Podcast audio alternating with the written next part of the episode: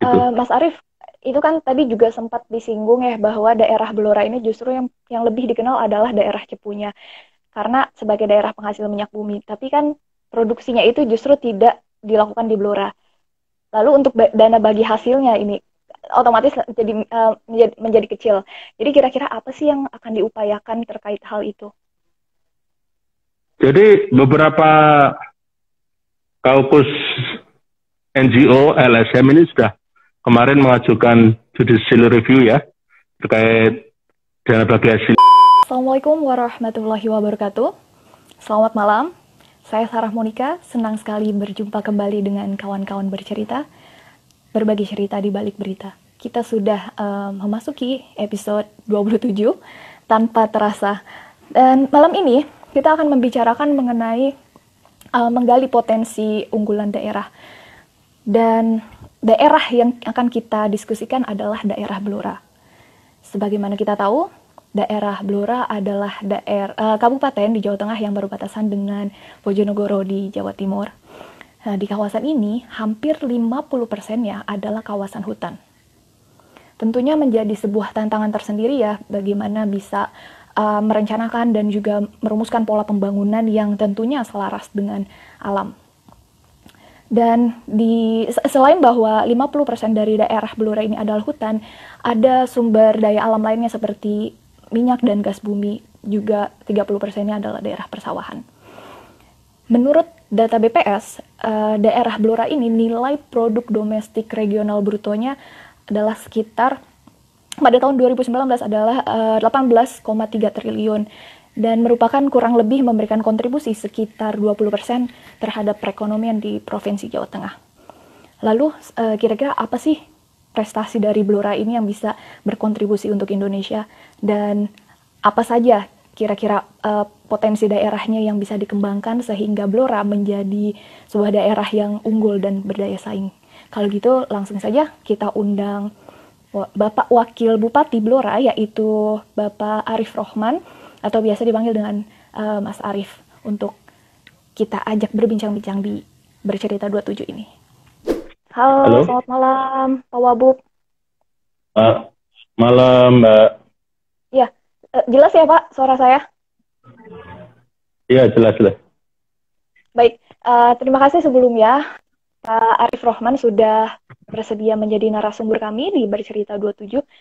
Kami uh, mengundang Bapak untuk membicarakan bagaimana sih menggali potensi unggulan daerah dari daerah Blora yang menjadi wilayah um, kekuasaan Bapak saat ini. Dan tentunya, oh iya sebelumnya saya harus tanya dulu nih gimana kabar Pak Arif atau biasa di sana dipanggilnya Mas Arif ya? Saya manggilnya Bapak atau Mas. Boleh. Oke, okay. ya. saya delay tidak, Mas? Agak uh, suara saya ya, agak, agak. Oke, okay. ya sebentar udah, udah, udah. dari sudah sudah ya. Ah. Sudah jelas. Saya takut dari saya takut dari headsetnya soalnya ag agak kresek-kresek. Ya. Baik, kalau gitu saya mau ini Pak mulai kita bisa berbincang-bincang mengenai hmm, kan Mas Arief ini sudah menjabat sebagai wakil bupati sejak tahun 2016 hingga sekarang ya tahun yeah. 2020. Dan sebelumnya juga pernah berpetualang di Jawa Timur, lalu menjadi staf sus menteri di Jakarta, bahkan menjadi anggota DPRD di Provinsi Jawa Tengah. Lalu kira-kira nih, selama Mas Arief menjabat uh, di, di Blora, bagaimana sih hal yang menarik dari pengalaman Mas Arief menjadi wakil bupati? Jadi ini sebuah panggilan pulang kampung, Mbak ya.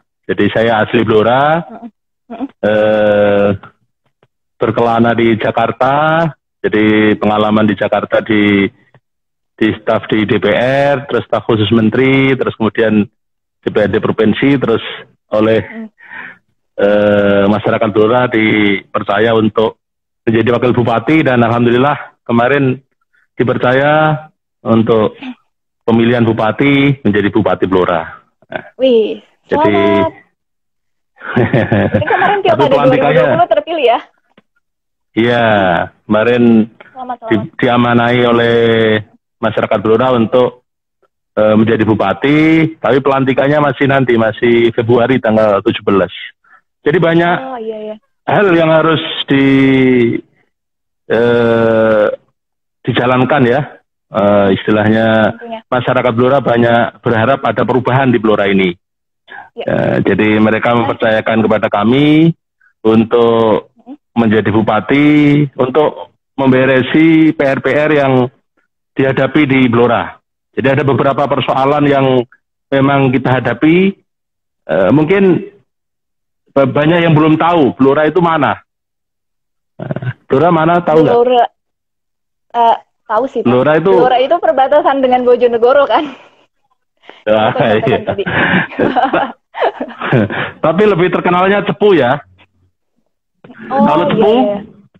Tahu Cepu. Tahu Pak. Cepu tahu, itu tahu. padahal Cepu itu padahal kecamatan dari Blora, tapi orang lebih, lebih dikenal. mengenal Cepu. Ya, hmm. karena di Cepu ada blok Cepu, ada Exxon segala kan ya. Ya, ya. Jadi tantangan di Blora ini memang eh, banyak hal yang diharapkan ada perubahan, khususnya persoalan infrastruktur. Nah, ini oh, ini menjadi PR kita ke depan.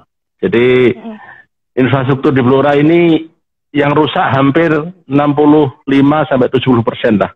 Nah, jadi harapan masyarakat kemarin itu jalan, jembatan.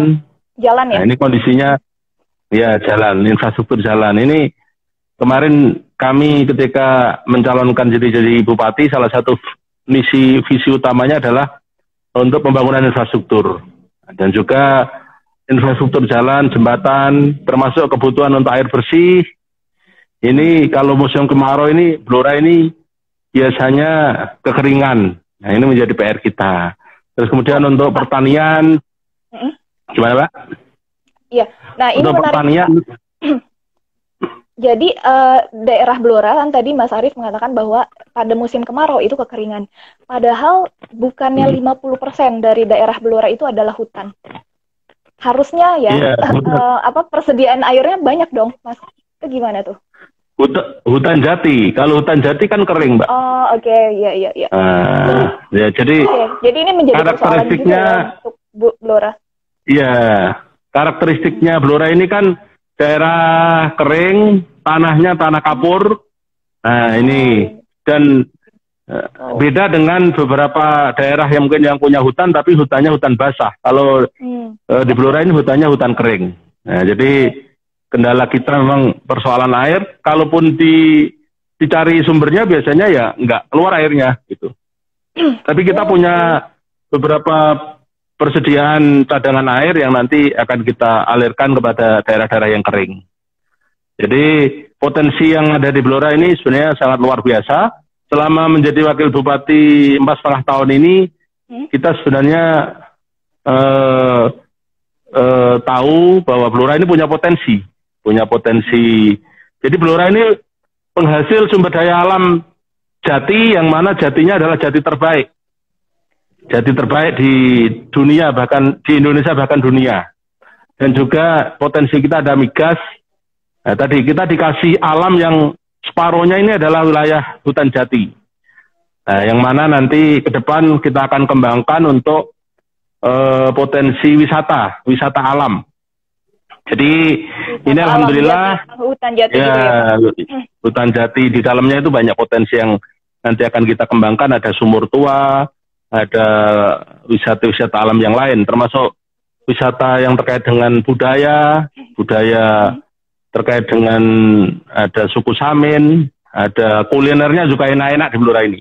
Nah, nanti pengembangannya eh, ke depan, insya Allah di Cepu akan ada bandara Bandara Ngeloram. Nah, nanti untuk akses masuk ke Blora. Selama ini orang masuk Blora kan nanggung. Nah, jadi istilah orang Jawa maga, maga itu nggak jauh ke, ke mau ke Surabaya ya nanggung, ke Semarang nanggung, ke Solo nanggung. Nah, nanti kita eh, kalau ada bandara banyak orang datang ke Cepu, ke Blora, kita akan tawarkan potensi-potensi yang ada di Blora ini. Ya, termasuk okay. Blora ini penghasil jagung. Nah, luasan jagungnya ini puluhan ribu hektar. Blora ini juga penghasil ternak sapi. Kalau populasi sapinya itu di Jawa Tengah itu terbesar. Nah, ini potensi-potensi ini yang ke depan akan terus kita kembangkan. Kita ingin angka kemiskinan yang ada di Blora ini eh, ke depan bisa kita kurangi karena Blora ini masuk zona merah di Jawa Tengah ini angka kemiskinannya ya? termasuk ya termasuk tinggi. Oh. ini karena beberapa faktor tadi karena infrastrukturnya masih jelek sehingga investasi belum tertarik untuk masuk di Blora ini. Nah, di sektor-sektor yang lain kita kembangkan juga untuk olahraga. Potensi anak-anak Blora ini sebenarnya bagus untuk baik itu sepak bola, ada angkat besi, ada atlet dan dayung dan lain-lainnya. Ini ke depan juga menjadi uh, uh, akan kita kembangkan ke depan. Ya, uh, mengingat bahwa 50 persennya ini adalah kawasan hutan, tentunya menjadi tantangan sendiri ya, Mas, untuk uh, bagaimana merumuskan dan uh, membuat perencanaan pembangunan yang tadi kan juga dikatakan oleh Mas Arief bahwa sangat butuh infrastruktur yang diperbaharui gitu ya. Nah, gimana nih menghadapi hmm. kendala-kendala ini? Karena kan kawasan hutan Jadi, tentunya nanti uh, hubungannya dengan perhutani dan berbagai regulasi lain yang harus ditembus gitu ya. Jadi memang PR kita soal infrastruktur ini uh, harus dikoordinasikan. Nanti kita akan berkoordinasi dengan pemerintah provinsi maupun pemerintah pusat untuk bagaimana kita mohon agar uh, untuk mengentaskan PR-PR yang ada di Blora ini harus diawali dengan pembangunan infrastruktur. Uh, kalau infrastrukturnya Uh, jadi kalau infrastrukturnya ini kita bangun, uh, saya yakin nanti uh, perekonomian di Blora akan naik. Karena kita tadi punya potensi yang banyak, uh, ketika dengan perhutani pun nanti kita bisa koordinasi kaitannya pembangunan infrastruktur di area perhutani ini bisa kita komunikasikan. Intinya adalah fungsi koordinasi. Fungsi koordinasi bagaimana kita berkoordinasi dengan seluruh pihak, seluruh stakeholder untuk uh, pembangunan ruas-ruas jalan infrastruktur yang ada di Blora ini. Ya. Mas, uh, saya, saya penasaran dengan empat setengah tahun masa pemerintahannya Mas Arief sebagai wakil bupati di Blora, kira-kira sudah sudah melakukan perubahan-perubahan apa itu, Mas? Dan kaitannya Jadi, dengan uh, potensi wisata dan sebagainya. Jadi kita memang kemarin eh, mengikuti kebijakan Bapak Bupati bahwasanya fokus pengembangan pembangunan kemarin adalah penataan perkotaan dan eh, pasar.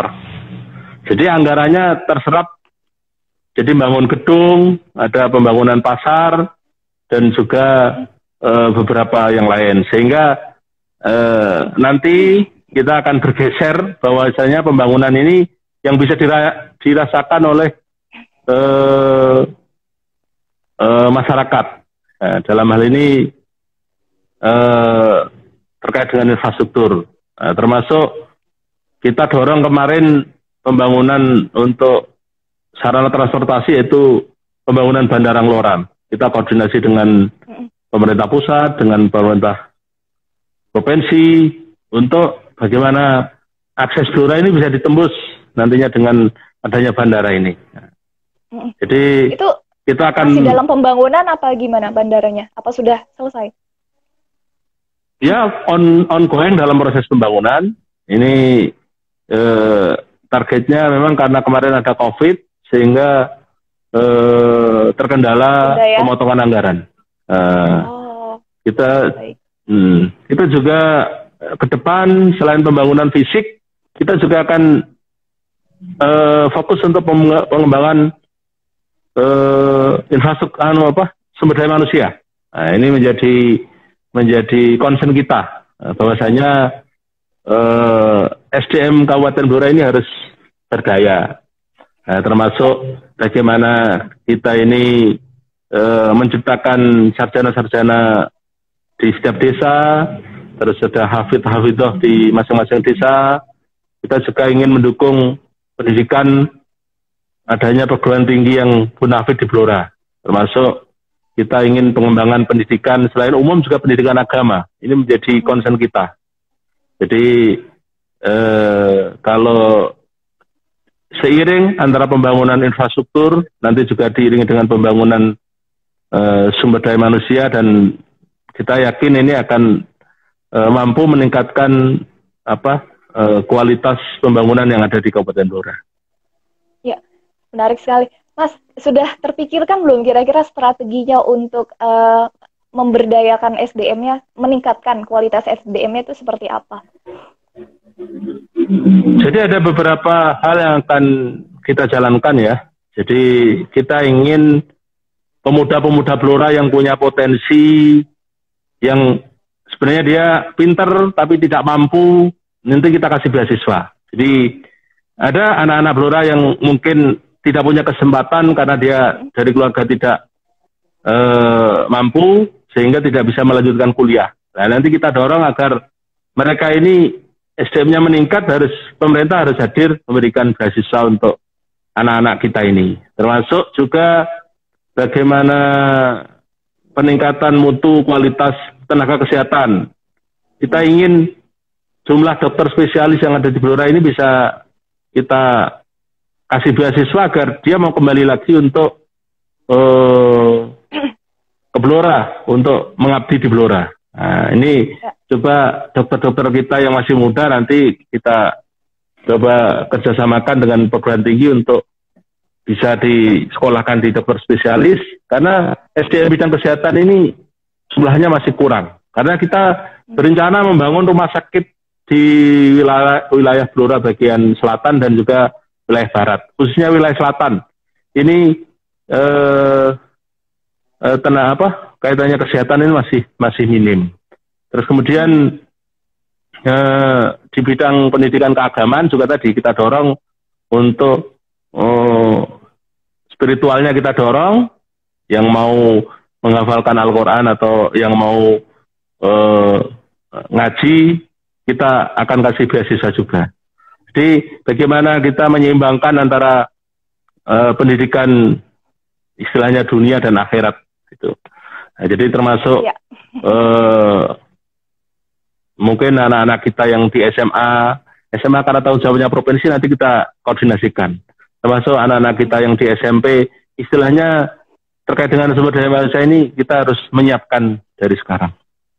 Ya, ya, betul sekali karena ini lebih fundamental ya sebenarnya pembangunan SDM dibanding uh, pembangunan infrastruktur. Meskipun itu juga penting, tapi uh, problem di daerah kan banyak sekali yang sebenarnya pemuda-pemudi yang sangat potensial secara kecerdasan maupun uh, kreativitas dan skill, tapi mereka memilih bekerja di luar uh, tempat tinggalnya karena mungkin tidak ada pekerjaan di sana.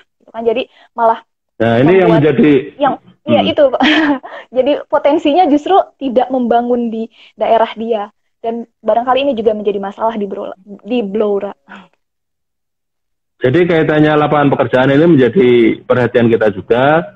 Kita harus menciptakan bagaimana kemudahan-kemudahan investasi hmm. dengan potensi yang kita miliki. Nanti bagaimana kita menarik investor untuk berinvestasi di Blora sehingga ada lapangan pekerjaan baru. Dan itu juga okay. kita mendorong adanya potensi-potensi pengembangan UMKM, UKM. Ah, nah, jadi jadi potensi di Blora ini kan banyak UMKM yang ada. Ini kita dorong agar mereka mampu berkreativitas sehingga mampu menciptakan lapangan pekerjaan baru, termasuk di bidang pertanian, hortikultura, perkebunan, peternakan, ini juga kita dorong agar mampu melahirkan petani-petani atau peternak-peternak muda yang memang kita akan uh, dampingi, ya, kita akan kursuskan untuk mereka juga mau untuk mengembangkan di sektor pertanian, perkebunan, peternakan dan sektor-sektor yang lain. Nah, ini, nanti kita akan uh, eh, bagaimana nanti potensi-potensi ini, ini masa transisi ya, karena saya pelantikan ini 17 Februari, jadi ya. eh, tapi kita siapkan, istilahnya visi misi kita yang sudah menjadi janji kampanye kita, akan kita jabarkan untuk nanti masuk kepada RPJMD. Nah ini karena masa jabatan ini secara undang-undang kita tiga setengah tahun memang kita punya waktu yang sangat sedikit untuk merealisasikan janji-janji uh, kita. Jadi kita ingin bahwasanya tadi di bidang infrastruktur, air bersih, di bidang lapangan pekerjaan, juga untuk pertanian bagaimana sekarang petani pada menjerit pupuk susah ini harus kita cari akar persoalannya nanti seperti apa. Termasuk di sektor usaha, eh, kita janji juga nanti akan membuat mall pelayan publik. Nah ini segala urusan perizinan ini bagaimana kita jadikan satu tempat. Nah, kita pengen nyontoh Banyuwangi lah. Bagaimana mall pelayan publik ini mengurusi terkait dengan seluruh uh, yang dibutuhkan oleh masyarakat maupun oleh investor. Nah, ini harus diberikan kemudahan bagaimana masyarakat kalau mau mengurus hal-hal yang terkait dengan kepentingannya ini bisa di eh, di apa dilayani dengan baik. Ya, gitu. uh, Mas Arief, itu kan tadi juga sempat disinggung ya bahwa daerah Blora ini justru yang yang lebih dikenal adalah daerah Cepunya karena sebagai daerah penghasil minyak bumi. Tapi kan produksinya itu justru tidak dilakukan di Blora. Lalu untuk dana bagi hasilnya ini otomatis jadi uh, menjadi, menjadi kecil. Jadi kira-kira apa sih yang akan diupayakan terkait hal itu? Jadi beberapa kaukus NGO LSM ini sudah kemarin mengajukan judicial review ya terkait dana bagi hasil ini. Nah, ini memang harus kita ke depan kita terus berjuang. Eh, lewat beberapa ada asosiasi daerah penghasil migas, yang kemarin ketua umumnya terpilih Pak Ridwan Kamil, nanti Blora akan terus berjuang bagaimana uh, bisa mendapatkan tambahan kaitannya dengan dana bagi hasil. Ya, hmm. ya jalannya ya memang harus pemerintah mungkin uh, mengajukan judul review ya untuk bagaimana uh, Blora ini mendapatkan dana bagi hasil tambahan. Nah, sekarang ini kita ada DBH tapi dari migas ya, dari gas, gas dari gas nilainya juga nggak banyak. Iya, kalau yang minyaknya ini Bojonegoro karena memang uh, undang-undangnya ini mulut sumurnya ada di Bojonegoro. Walaupun namanya blok tepu tapi memang uh, karena undang-undangnya ini adalah dari mulut sumur sehingga yang dapat uh, uh, apa dan hasil di Bojonegoro. Kita ada juga PI partisipasi interest. Ini dari 10% ini kita dapat eh, PI sekitar 2, sekian persen ya. Nilainya dibagi dengan Pemprov Jawa Tengah, Jawa Timur, dan Pemkab Bojonegoro. Ini paling yang ke depan kita harapkan ada pemasukan dari eh, blok ini ya dari PI itu. Ya. Jadi uh, ini ini Gimana? Ya, silakan dilanjut. Jadi sambil mengomentari mengomentari anu ya tanggapan dari para pemirsa. Ya, ini nah, ini banyak sekali um, yang banyak permintaan. Ada yang minta dibuatin mall, terus ada yang minta dibuatin hmm. stadion, UMKM. Kaitannya stadion. Nanti kaitannya kait, uh, Be bebannya Jadi kaitan stadion. ya, harapan perubahan, Mbak. Jadi kaitannya stadion nanti akan kita siapkan di di Jepang dulu. Nah, itu hmm. nanti kita revitalisasi dulu uh, standarnya agar bisa dipakai untuk pertandingan liga. Saya udah uh, survei ke sana. Nah, nanti uh, kita akan apa ya? usahakan untuk secepatnya bisa dioptimalkan pemanfaatan stadion Jepon ya. Karena stadion yang lama stadion yang lama memang sudah dialih fungsi. Nah ini anak-anak muda kita memang yang diminta ini stadion stadion ya nanti kita tetap akan eh, dengan PSSI, dengan Persikabra, dengan Aminista nanti kita ajak lah untuk meninjau bareng-bareng stadion hmm. stadion yang ada di Jepon. Tuh. Wow. Apa lagi ya? Okay. Uh, eh, untuk kawan-kawan bercerita yang ingin menyampaikan pertanyaan, boleh langsung di kolom komentar ya. ini banyak sekali yang ya sebentar uh, yang diprioritaskan da dalan Pak soal maaf ya Pak saya kurang bisa nih bahasa Jawanya. Soalnya nek dalan wes memadai otomatis desa kota saling terhubung dan memudahkan investasi daerah gitu. Ada komentarnya. Ya, ya. dan uh, oh ini Jadi kalau survei UMKM ya silakan Mas Arief. UMKM kita kita ada beberapa uh, komunitas ya. Kemarin seperti di Ranu Blatung. Ini UMKM yang Blora Selatan ini eh, kita siapkan semacam sentra rumah, nah, terus mereka berkumpul, memajang hasil UMKM-nya, dipasarkan lewat online juga.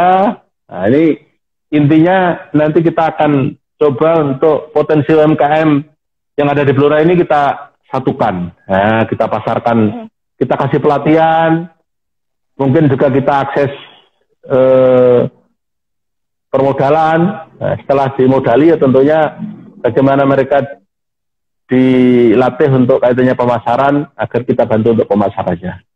Nah, termasuk nantinya kalau ada mall pelayan publik itu salah satunya di sana juga menjadi ruang pamer untuk UMKM. Bayangan kita seperti itu. Jadi selain melayani masyarakat, kita juga ingin hasil-hasil UMKM yang di Blora ini bisa di, dipasarkan dipajang dalam satu tempat. Uh, kalau sejauh Lalu. ini produk-produk UMKM itu apa aja sih, Mas? Yang sudah macam-macam. Uh, jadi ada ada yang mulai dari batik, ada yang dari makanan, ada yang dari kerajinan, kerajinan hmm. kan penghasil kayu jati. Nah ini souvenir souvenir itu. Oh, iya, terus iya, kemudian iya. Uh, iya. terus kemudian ya dan beberapa produk yang lain. Ini ada beberapa klaster UMKM yang ada. Jadi dan kreatif-kreatif teman-teman ini. Tinggal nanti dibantu untuk uh, pemasarannya nanti seperti apa. Dia sudah punya keahlian, tapi kadang kemasannya harus dilatih biar bagus ini kayak apa. Terus kemudian nanti eh, kadang dia kekurangan modal. Nah, ini bagaimana kita akseskan dengan dengan apa? Dengan kur agar UMKM ini dapat permodalan. Jadi jadi mulai dari hulu sampai hilir tentunya memang harus didampingi teman-teman UMKM ini ya. Mulai dari dia sudah uh, punya potensi, setelah punya potensi tentunya harus kita dampingi bagaimana proses produksinya, produksinya sudah berhasil nanti pengemasannya kayak apa, terus kemudian ke pemasarannya. Nah, ini eh, saya beberapa waktu yang lalu bersama dengan Sampurna sudah melakukan pelatihan itu dan e, binaannya banyak yang berhasil. Jadi memang harus harus kita dampingi dari UMKM ini. Dari hulu hilir itu harus didampingi ya. Bahkan sampai ke hmm. uh, packaging dan branding produknya pun harus uh, terus didukung. Ini ada pertanyaan hmm. dari mengaku Habib apa yang menjadi prioritas pembangunan dari Pak Arief di 100 hari kepemimpinan nanti? Serius ini Pak, itu pertanyaan serius. Jadi kalau ngomong 100 hari saya kira kita sudah tinggal meneruskan ya. Jadi jadi wakil bupati ke bupati ini kita akan langsung istilahnya tancap gas ya. Kita tidak mm-hmm. tidak harus uh, ngomong 100 hari tapi bagaimana nanti eh, sekarang kita lagi fokus untuk penanganan COVID. Nah, ini di Blora ini kan eh, termasuk zona merah. Nah ini menjadi concern kita juga bagaimana nanti ke depan kita kerjasamakan mungkin dengan beberapa pihak kita buat tempat isolasi isolasi yang yang istilahnya tidak bikin orang stres. Kita ingin mereka itu kasih apa ya didampingi agar hmm, uh, apa angka covid di Blora ini uh, bisa turun. Saya akan uh, mengkonsolidasikan bagaimana uh, persoalan covid ini masih menjadi persoalan yang di depan mata ini uh, kita hadapi. Jadi ya. mohon untuk uh, seluruh elemen kita bergandengan tangan untuk Eh, bersama-sama untuk penanganan COVID yang ada di Blora ini. Ya, kalau tapi uh, untuk saat ini apakah sudah ada Pak uh, tempat isolasinya di Blora? Maksudnya itu tidak itu kan tadi direncanakan akan masuk dalam program 100 hari kepemimpinan ya. Bapak nanti. Uh, Jadi ini saya sedang sekarang kan isolasinya rata-rata di rumah sakit ya. Nah, nanti kita akan rumah. coba jalin kerjasama dengan di Cepu itu ada balai eh, PPSDM uh, punyanya Kementerian SDM. Di sana ada balai latihan yang sementara ini tidak terpakai karena tidak ada pelatihan ya. Nah, kita akan coba nanti kerjasama bagaimana eh, di dalam zona isolasi ini mereka juga diajak olahraga bareng si pemantapan ya. mental dan sebagainya dikasih makanan yang kira-kira bergizi dan sebagainya lah ini eh, saya kira menjadi salah satu eh, ke depan yang akan kita secepatnya akan kita eh, uh, follow up ya. Jadi uh, ini perlu memang koordinasi lintas sektor ya untuk penanganan COVID ini agar bisa terpadu. Nah, jadi tidak ber, tidak berjalan sendiri-sendiri. Nah, ini eh, kita akan mencontoh beberapa daerah yang sukses untuk penanggulangan pencegahan COVID. Ya ini ada beberapa yang di Tulungagung itu saya kemarin eh, lihat itu mereka ada apa relawan untuk eh, penanganan COVID ini. Jadi tidak hanya pemerintah yang yang menangani, tapi juga keterlibatan relawan atau masyarakat yang ikut andil dalam rangka untuk eh, penanganan COVID ini. Jadi harus bahu membahu ya, karena memang ini menjadi problem kita semua. Ya, baik. Uh, ini banyak sekali komentarnya yang minta dibacakan oleh saya sampai ada yang please dibacakan. Dari baik saya bacakan ya Mas Tony Arijayanto. Jalan akses apa ya? Jeta Kuanger ke Blora dibuat selayaknya mau ngurus apa-apa susah. Please dibacakan. Ya sudah didengarkan langsung oleh Pak Wabuknya. Semoga bisa direalisasikan. Ya, tadi persoalan jalan sudah kita data Ya, jadi jalan yang rusak ini hampir sekitar 300 sampai 350 km. Nah, jadi ini harus secara bertahap. Nanti kita akan upayakan, terutama ruas-ruas jalan yang utama. Ini menjadi PR kita untuk segera kita bangun. Ya. Nah, ini eh, jadi soal jalan ini memang menjadi eh, banyak aspirasi masyarakat. Jadi kemarin ketika saya turun kampanye ini, permintaannya tidak mulu-mulu. Pak Arif kalau jadi bupati, gak usah mulu-mulu, asal jalannya bagus, jalannya halus ini kita sudah bisa seneng Pak. Jalan halus, airnya gampang, bajunya lancar, nah ini mereka sudah sudah ya, ya. sudah seneng gitu. Ini makanya menjadi fokus kita untuk ke depannya kita eh, akan prioritaskan ke depan. Ya, itu krusial sekali ya masalah jalan dan air karena sangat yang menjadi kebutuhan sehari-hari warga tentunya. Ya, dan itu kan kita berdasarkan survei juga. Kita boleh-boleh melakukan survei ketika ditanya masyarakat Blora hari ini ya persoalan yang mendasar ini soal jalan, soal air bersih, soal pupuk ini menjadi problem juga. Eh, terus lapangan pekerjaan.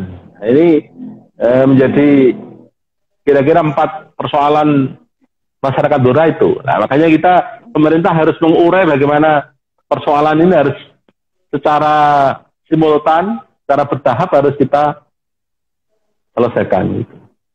Ya, baik. Apakah ada pertanyaan lain oleh kawan-kawan bercerita? Mumpung saya sedang berbincang nih dengan Pak Wakil Bupati yang pada Februari 2021 nanti akan menjadi Bupati di Blora. Sebentar. Oh, ini ada uh, info belajar perfilman, musik, terus ya para para pemuda Blora yang berbakat ini mungkin mereka minta um, wilayah kreativitas dan keseniannya juga dibangun. di sana di Blora? Ya, jadi ini anak-anak muda kita ini banyak yang kreatif ya. Memang harus nanti ditampung. Kalau perlu nanti kita kumpulkan lah. Jadi eh, bagaimana anak-anak yang punya kreativitas ini dalam wadah milenial atau seperti apa agar hobi mereka ini pada tertampung baik di bidang seni budaya maupun di bidang olahraga terus kemudian juga di bidang yang lain ini saya kira nanti akan bakat-bakat terpendam ini insya Allah akan kita akomodir ke depan untuk bersama-sama memajukan Kabupaten Blora. Hmm. Uh, kalau sekarang sudah ada belum Pak semacam apa ya ruang-ruang seninya gitu di Blora? Untuk uh, ya sudah banyak. uh, apa? Ya tinggal nanti bagaimana mereka dibuatkan wadah yang lebih bisa menyatukan ya. Sekarang ini sporadis istilahnya kelompok-kelompok ini sudah muncul tapi kan memang harus diwadahi. Kita nanti akan dorong teman-teman muda ini punya kreativitas yang terwadai gitu. Ya. Baik, gedung kesenian tuh kan baru aja dibicarakan. Sedang masuk sudah masuk Jadi, ke masa, rencananya Pak Wabub nanti dari Yeni Harja. Ya kita kita coba akan nanti Dewan Kesenian di Blora belum ada. Dewan Kebudayaan. Oh, iya, iya, iya. Nah, nanti, Adanya di lingkup Jawa Tengah ya? Nanti terwadai di sana ya. Uh, termasuk nanti kita pusat keseniannya mungkin di daerah Tertonadi ya. ini Mbak Saras harus ke Blora biar tahu Blora ini kayak apa ya. Ini ya, kelihatannya banyak yang fun ya. Ya itu banyak yang fun banyak banyak yang ngajak uh, ngopi di Blora nih komentarnya. Ya ya siap, banyak siap. tempat Nanti... kuliner sama tempat ngopi yang menarik di Blora untuk di Endos ini. Mm -hmm. Termasuk okay. pengembangan wisata ya. Wisatanya okay, kita ke sana. inventarisir. Hmm. Iya, ini Mas Arief juga kalau tidak salah dari tahun 2016 itu sudah membangun ini ya uh, semacam apa uh, gerakan dolan Blora atau kuliner Blora gitu ya? Ya, saya berusaha membawa tamu-tamu saya, teman-teman saya di Jakarta, untuk uh, ke Blora, melihat potensi di Blora. Mereka sebenarnya menarik sebenarnya Blora ini. Jadi ketika teman-teman saya ajak ke Blora ini uh, kerasan rata-rata ya. Karena kulinernya enak-enak oh, iya? katanya. Uh, kulinernya enak-enak. Oh, macam-macam. Yang khas itu ada sate Blora, ada lontong oh. Blora, ada ada betul khas Blora, uh, ada apa lagi ya ini pasti ini para pemirsa pada tahu semua ada opor opor ngeloran dekat bandara itu enak sekali tuh. Dan juga opor ngeloran uh, itu sama eh, dengan lontong tuyuhannya langsung nggak mas? Atau beda? Oh lain lain lain. Kita oh. lebih rasanya uh, ke, apa ya, ya? ini promosinya uh, nih ya. Ayo promosinya ya. nah, nah. Lontong opor terenak dunia itu enak sedunia hmm. ya. Waduh. Oke, okay, yeah. siap deh. Saya sebenarnya pernah mampir ke Cepu untuk makan satenya di sana. Udah itu aja pengalaman sekali saya. Oh, Tapi satenya saya... lebih enak. Mm-hmm. Ya, jadi ada banyak sekali. Jadi butuh waktu dua hari minimal lah untuk untuk menikmati kuliner dan wisata di Blora ini. Nah, Oke, jadi siap diagendakan. uh, wisata kuliner, budaya, kerajinan ya hmm. masuk. Duh, langsung banyak sekali ada pecel godong jati, soto kletuk. Ungker. Oke deh. Siap, siap. Hmm. Um, bentar, ada lagi maksimalkan investasi SDA aja Pak, dibarengi dengan jalan yang saling terhubung. Insya Allah Blora akan menjadi kota dengan SDA yang berkualitas. Um, bentar. Oh ya, kalau dari angka BPS nih, Mas Arief, perekonomian daerah di Blora kan setara dengan 1,9 persen dari total perekonomian Jawa Tengah atau itu kira-kira senilai dengan 18,3 triliun. Lalu kira-kira dari kontribusi 1,9 persen itu sudah mentok atau bisa ditingkatkan lagi sih nanti pada masa kita yakin kalau kalau infrastruktur kita bangun pertumbuhan ekonomi di Blora akan meningkat lah. Jadi kuncinya seperti halnya Pak Jokowi ya. Jadi kunci pembangunan sebuah daerah ini adalah penataan infrastruktur. Nah, kalau infrastrukturnya baik tentunya orang akan tertarik untuk berkunjung ke Blora berinvestasi di Blora. Tapi kalau uh, ke Blora jalannya udah jelek aja orang, aduh, udah mau ke sini.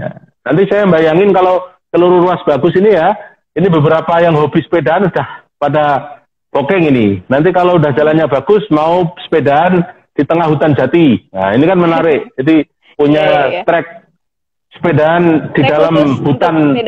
Ya, ya, ada yang downhill, ada yang mungkin jalan halus, jalan yang jelek ya. Tapi hmm. kita ke depan pengen menggandeng beberapa teman yang kemarin ngadain Borobudur Run. Nah, nanti kita pengen ada Blora Run atau Cepuran lah. Nah, ini saya kira banget.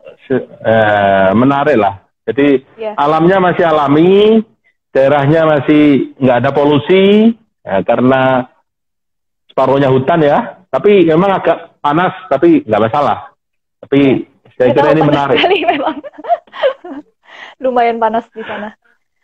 uh, kalau ini kan menjadi tantangan sendiri nih Mas Arief selama COVID. Artinya Blora juga tidak bisa mengoptimalkan pariwisatanya di sana. Lalu bagaimana masyarakat itu bisa apa ya istilahnya me, ya memperoleh pendapatan di luar pariwisata selama ini bagaimana di masa pandemi?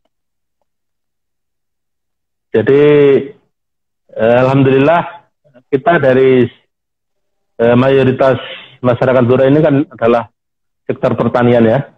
Jadi mampu oh, ya. mampu bertahan di tengah Covid ini. Hmm. Asal pupuknya mudah aja petani sudah seneng ya. Diberi kemudahan akses untuk mendapatkan pupuk ini menjadi PR kita. Hmm. Terus kemudian di sektor peternakan ini bisa kita kembangkan. Memang kita harus mengembangkan sebuah daerah ini kan berbasis potensi yang kita miliki. Nah, ini ya. saya kira ke depan menjadi fokus perhatian kita. Nah, makanya kita tantang untuk anak-anak muda, para milenial, ayo ikut bangun Blora sesuai dengan hobi dan bakatnya masing-masing. Yang ingin bertani, yang ingin beternak, yang ingin mengembangkan buah-buahan, horti. Nah, ini ada anak-anak muda kita yang saya lihat itu di beberapa daerah di Japah dan sebagainya itu mereka mau pulang kampung untuk mengembangkan potensi yang ada di desanya. Nah, ya. nah nanti kita pengen muncul di masing-masing desa ini eh, istilahnya apa ya penggerak, eh, penggerak eh, di desanya masing-masing. Jadi jangan ngomong jangan ngomong muluk-muluk ngomong secara besar tapi nah, kamu halaman masing-masing. Ayo kita kolaborasikan uh, baik di sektor di sektor pendidikan, kesehatan, ekonomi dan lainnya. Ayo kita harus mengawali dari yang terkecil. Mungkin mungkin kita perlu nanti uh, buat jejaring untuk pengembangan potensi yang ada ini.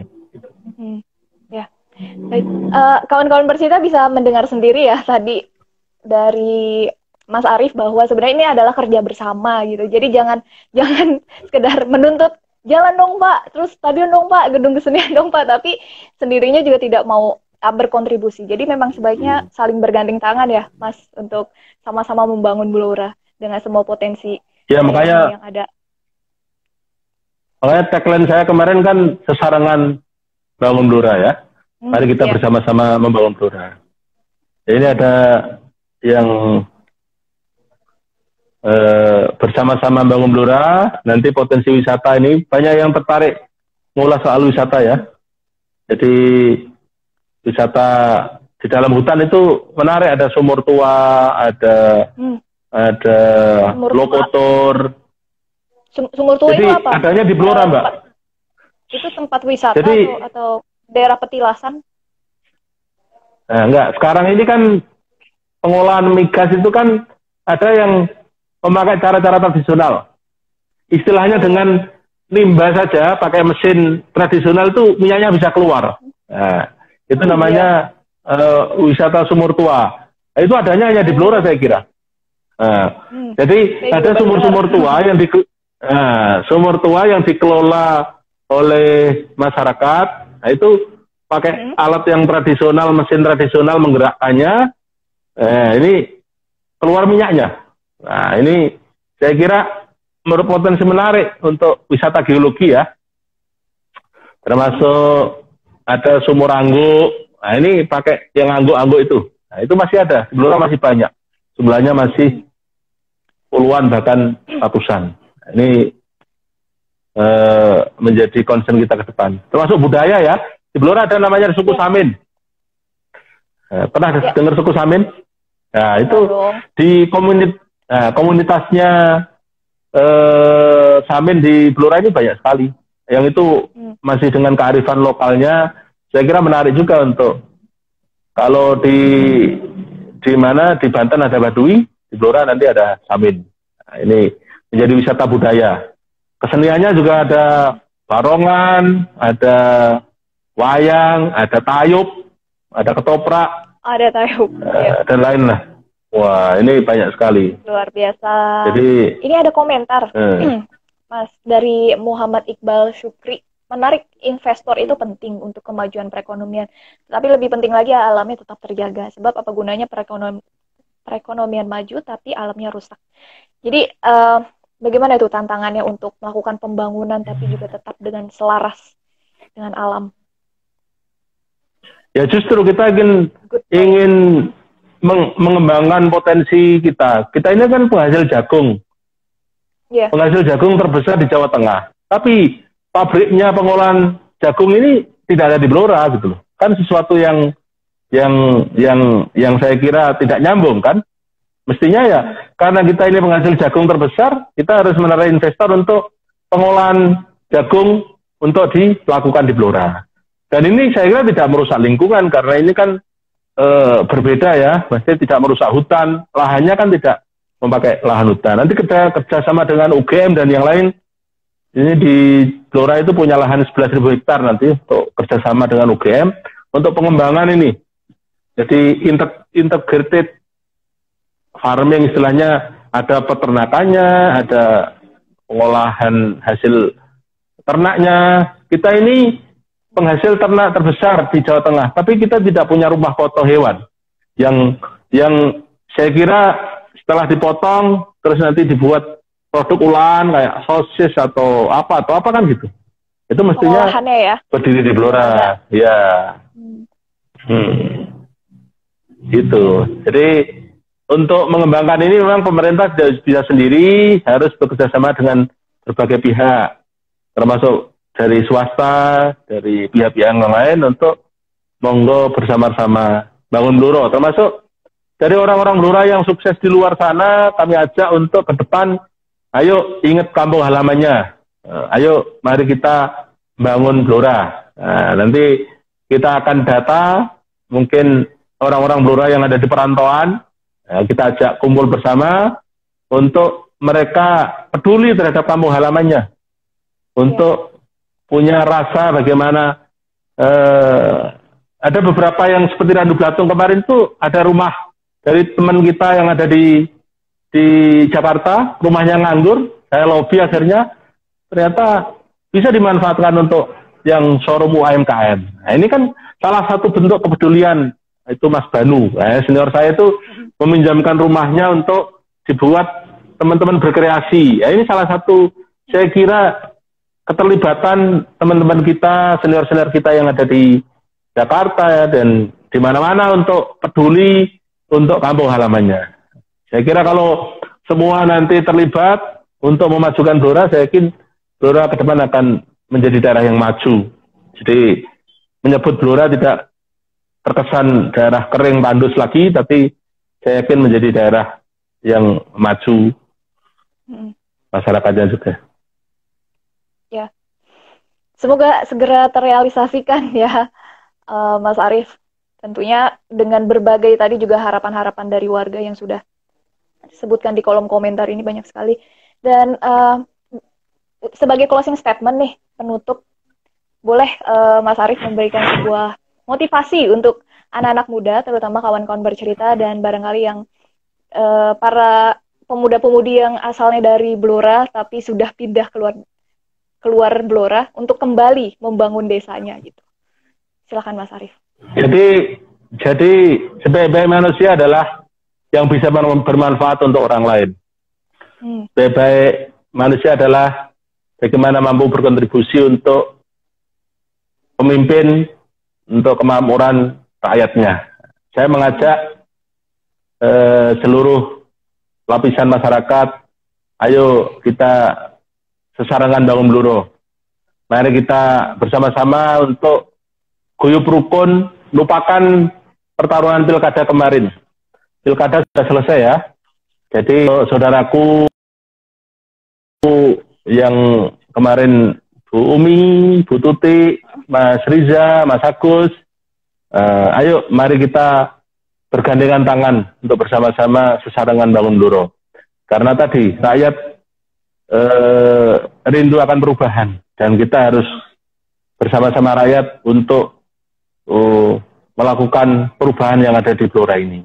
Dan juga untuk saudara-saudaraku di mana pun berada, baik yang di Blora maupun di luar Blora, yang cinta terhadap Blora, ayo kita bersama-sama niatkan diri kita untuk uh, membangun Kabupaten Blora agar Blora ke depan lebih maju. Ini tidak bisa saya lakukan sendiri, harus bersama-sama, sesarengan. Intinya itu, dan terima kasih untuk uh, semuanya. Terima kasih juga untuk Mas Arief karena sudah bersedia menjadi narasumber kami yang sangat menginspirasi sekali perjalanan uh, politiknya dan perjuangannya selama ini membangun Blora. Dan semoga ini bisa juga menjadi sebuah pelajaran berharga bagi uh, pemuda-pemudi, kawan-kawan bercerita yang nonton live kita malam ini agar juga punya semangat untuk uh, berkontribusi dan menjadi manfaat bagi daerahnya masing-masing. Terima kasih Mas Arief, uh, saya ucapkan selamat sekali lagi atas uh, berhasil menjadi bupati bersama juga dengan Mbak Tri Tri Yuli ya untuk uh, Ibu Wakil Bupatinya. Selamat bekerja dan selamat terus uh, memperjuangkan Blora menjadi kota yang unggul dan berdaya saing. Terima kasih. Selamat malam Terima Mas kasih. Nah, ya. Malam. Assalamualaikum warahmatullahi wabarakatuh. Ya, terima kasih. Uh, salam juga ya. dari kawan-kawan bercerita dan tim berita baru. Thank you